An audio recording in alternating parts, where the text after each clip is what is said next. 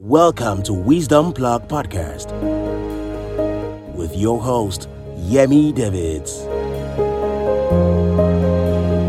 The wiser you are, the better you live. Several years ago, God, it happens if you are called of God. God begins to show you things, revelations, understanding of things, to be a blessing to people. And that was a season God began to show me the blessing of overflow. He began to show me how it's not just enough, He is more than enough. Can we say that this morning? My God is not just enough. My God is more than enough. Yes, that is El Shaddai. And that dimension helps us to draw from God things that will help us break the limitations in our environment. Many times in our environment, things are limited, based on economic conditions, climatic conditions, financial, all kinds of conditions. And those conditions tend to condition us. And then we are limited, especially mentally. You don't see so much because like that woman was spoken to by Jesus. The woman said to Jesus, "Even the dogs eat of the crumbs from the table." So we get to a level where you are just believing God for crumbs, just a little. I'll be okay. My household, I've gone through this for so long. I'll be okay. And God says he doesn't like that. I'm not just to make you okay. I want to prove to the world that I'm not a Canadian. I'm not a Nigerian. I'm not limited by the things limiting you. And when you are in contact with me, I want to prove myself in your life. And that's what God wants to instill as a pillar in our lives this month of April. And you need to always believe God for that dimension, that my God is not just enough, my God is more than enough. And then God began to show me revelations from Genesis, how when people had insufficiency, just like it happened for Abraham in Genesis 12. I mean, this guy had no child and he was already in the 70s. What you would expect God to say is that, okay, Abraham, I'm going to bless you and you're going to have a child. God never speaks like that. It's not just enough. It's more than enough. God began to tell Abraham, I will make of you what? A great nation. Look at where he was and where God was already. God was speaking from his own level, his own resources. I'm not there to just, just appease you. Just have, just take this little thing. No, I will make of you not just a nation, a great nation. A man that had no child. And God is talking to him about a whole nation. That is the more than enough God that I want you to believe him for, to show up in your life. Psalms 23 verse 5 has been our running verse. That captures it extremely well. I pray that, this morning we're having a double-barrel impact. There will be the communion and there will be the anointing with oil. Praise the Lord. So you will not miss your overflow in the name of Jesus Christ. Psalms 23 verse 5, it says, let's start from verse 1. Let's just even look at that 23rd Psalm. Thank you so much. Said, the Lord is my shepherd. I shall not want. He makes me to lie down in green pastures. He leads me beside the still waters. Verse 3, he restores my soul. I'd like us to say that this morning. He restores my soul. He restores our souls. Glory to God. He leads me. Now, if you look at it very well, from the very first line, the Lord is my shepherd. He leads me, leads me. That means he wants to lead you and I into overflow. Business persons here, male and female, he wants to lead you. He wants to guide you into the overflow. He says, he leads me even in the path of righteousness for his name's sake. Verse 4, yea, though I walk through the valley of the shadow of death, I will fear no evil, for you are with me. Your rod and your staff, they comfort me. Glory to God. You prepare a table before me in the presence of mine enemies. You anoint my head with oil. My cup runs over. And then surely goodness and mercy shall follow me all the days of my life, and I will dwell in God's presence or on his house forever.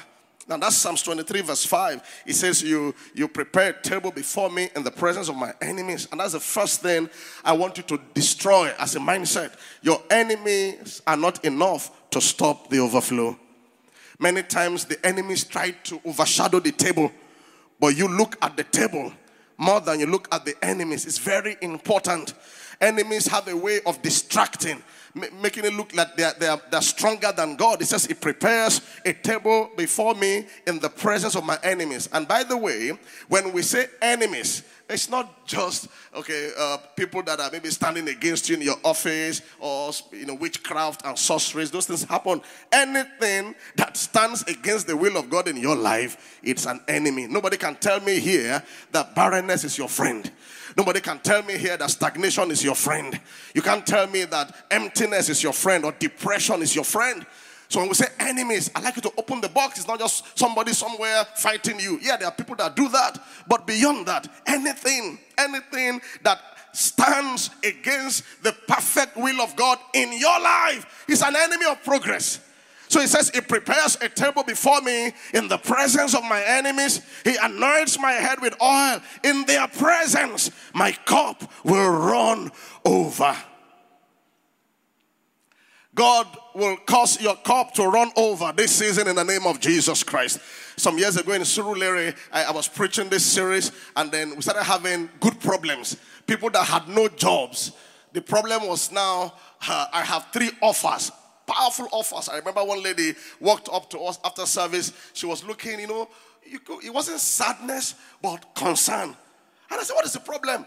I need counseling. She now brought about 3, one from a beverage company, one from telecoms, another one that she doesn't even know which one to pick. I said, aha, this is the overflow. And then I called one of our leaders then. I said, sit with her somewhere and talk to her and let's pray. Let her pick the right one. That is the kind of problem you'll be having from now in the name of Jesus Christ. I can't hear your amen. If there's a lady here or any guy here trusting God for marriage, and maybe nobody had ever spoken to you, for almost 10 years, and you're wondering, why? No, they will start speaking to you now. Amen. Plenty people will speak to you now. The right ones. And then the prayer will be, Lord, is it Jack, James, or Judges? Glory to God. Come on, say, I believe in the overflow. Say it again, I believe in the overflow. Those forces against you, they are not enough to stop my hand in your life. That's what God is saying. Those forces against you are not enough to stop my hand, my work in your life. Let's talk about some important keys to the overflow, and then we pray together. Please, one of the things that hinder us are the things we've been through. I remember reading about the elephant in Asia, when they want to tame them. When they are captured, they chain them. I don't know, for a long time. So when the elephant pulls away from the chain pulls it back. You understand? When it does that for I don't know how many months or how many weeks, he just, in its mind, he already knows the distance. And then after a while, they now move the chains off. And he never goes beyond that distance. Because the chains have now moved from physical to mental. And that happens to all of us. If you've not had money for a very long time, you might find it hard to believe that God can give you overflow. If you have been in a particular condition for so long, your mind can be so conditioned to it as maybe this is my destiny. So if there's anything we need to all deal with at various seasons of our lives, is to remove limitations. In the school of the overflow, one of the first thing is faith in the unlimitedness of God. Faith in his capacity to break the barriers and do much more than you have ever seen. I love Jeremiah 32 verse 17. Jeremiah 32 verse 17. It says, I think, our Lord God, thou hast made the heavens and the earth by your great power. Nothing is too difficult for you. Many of us, we know this particular song. Say, ah, Lord God, behold, you have made the heavens and the earth by your great power and outstretched arm. that individual, he made heavens and the earth by his great power and outstretched arm.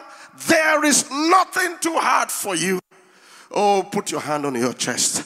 Say, nothing is too hard for God in my life. Nothing is difficult for him in my life. Nothing, nothing, nothing is difficult for him. It's not limited. I mean, one of our pastors that had triplets some weeks ago, you know, I just love that testimony. For 9 years, that is overflow. I'm not sure they're having extras anymore. In the Lekki church out there too, there's another family with triplets. And I remember asking the man some years ago, I said, when is the next set? He said, these are the set. God has set it. God is good. God will turn your sorrow into joy.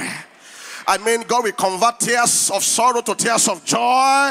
God will overwhelm you with his goodness. He will overwhelm you with his mercy in the name of Jesus Christ. Do you know what it means for the prodigal son to be feeding with swine? And he said in his own heart, and that's how we think, when the feeding with the swine has entered the mind, he said, let me go back and say, I'm not even worthy to be called your son. Make me as one of your hired servants. That's when it has entered the mind. That it's even just better than feeding with swine. But when he got back, our God is not just enough. He's more than enough. While he was trying to rehearse, Father, hey, stop that. Bring the best robe. Put the golden chains upon his neck. Let's have a party. He was shocked. That is the overflow. God will prove himself in your life this year. I said, God will prove Psalms 23, 5 and 6 in your life, in your household, in your business, in your career, in the name of Jesus Christ, the anointed one. You will see the overflow. You will see the overflow. You will experience the overflow. The unlimitedness of God. Take off the mental barriers. Take it off. That you had gathered through life's experiences and challenges. And then the next thing which we've been hammering on is prayer and praise. Anytime you make a discovery in God's word and you believe it, you turn to prayers. For instance, Psalms 23, 5 and 6 should be entering your spirit now. Then it becomes a prayer. The Lord, let this word become flesh in my life. Let it jump from the pages and become a reality in my finances. Lord, I believe your word. Blessed is she that believes, for there shall be a performance. Father, perform Psalms 23, 5 and 6 in my life. You pray about it. And that's how I pray. I remember praying Genesis 12 in my life when I was living campus. And God is doing it bit by bit. People are listening to us all over the world. Make me a global blessing. You know, and the word becomes flesh. And the word becomes flesh. That should be your desire. That scriptures will have, you become a living example of a verse, of a portion of scripture. Your experience, your life experience is showing it physically for people to touch it. That, wow, this is Psalms 23, 5 and 6 in manifestation. You pray, you disturb God, you hold on to him. But you don't stop with prayers. You praise. You praise. Okay, you ask him, you seek, you knock, but you also praise. Psalms 22 verse 3 says, God inhabits the praises of Israel. I think the reason why praise will always lead to overflow is because when we praise him, from Psalm 22 verse 3 thereabout, when we praise him, he comes. And when God comes, he comes in his size. It's like saying, sing, O barren. And you are singing the way you should sing. And God lands in that barrenness. His fruitfulness. He will just deliver based on his own level of fruitfulness. Glory to God. His light. When there is darkness in the life, when he lands, of course, the darkness must give way. And then the kind of light you will experience will be so boom, because he just arrived. He says, okay, but you are holy, enthroned in the praises of Israel. KJV says, inhabits the praises of Israel. So when you are praiseful, you are Godful. And when you are Godful, then you are fruitful. You are lightful. Whatever character you find in God, you find it in your life. And that's why God is asking us to do a lot of praising him the last 2-3 months. Just praising him. Darkness must give way. In your homes, praise him. In your vehicles, praise him. In the church, we keep praising him. And he's working. He's working. Singing. And don't do it like a dirge or like a solemn, no. Songs of joy. When that verse says is enthroned, it's saying the dimension that comes when he even shows up. He shows his kingliness, his dominionness, his overtakingness. So anything that does not belong must give way. That was what happened in Acts chapter 16 when Paul and Silas, they prayed. And then they began to sing praises. As it landed, light landed. Darkness must give way. Scripture says the chains broke. It has to break. It has to, when you two land on some things, will it break? It breaks. One day I was looking at some ants. I was, like Solomon. I was looking at those ants, and I saw them carrying things. Like picking things up. And I was not imagining how I am to them. I'm like a god to them. And you see them trying to carry some things from a distance. From a distance. And I said, okay, what if I could just bend down and help it, pick it. That thing I would have taken it, let's say 10 minutes. Can take it how many seconds now? 2 seconds. That is speed. But that's when I get involved. Praises gets God involved. Do you understand? I saw them and I said, wow, look at them. That's their own world. Just one, bam, over. God will show up in our lives. A man is not old until he stops learning. When you stop learning, you start dying. Learning is the key to greatness. Join us every Sunday at Global Impact Church at the Goodland, Ifako Bus Stop, Oworonshoki, Ogudu Expressway, Lagos, Nigeria. Host Yemi and Bimbo Davids. For inquiries, visit www.globalimpactng.org. Global Impact Church. Think greatness. Achieve greatness.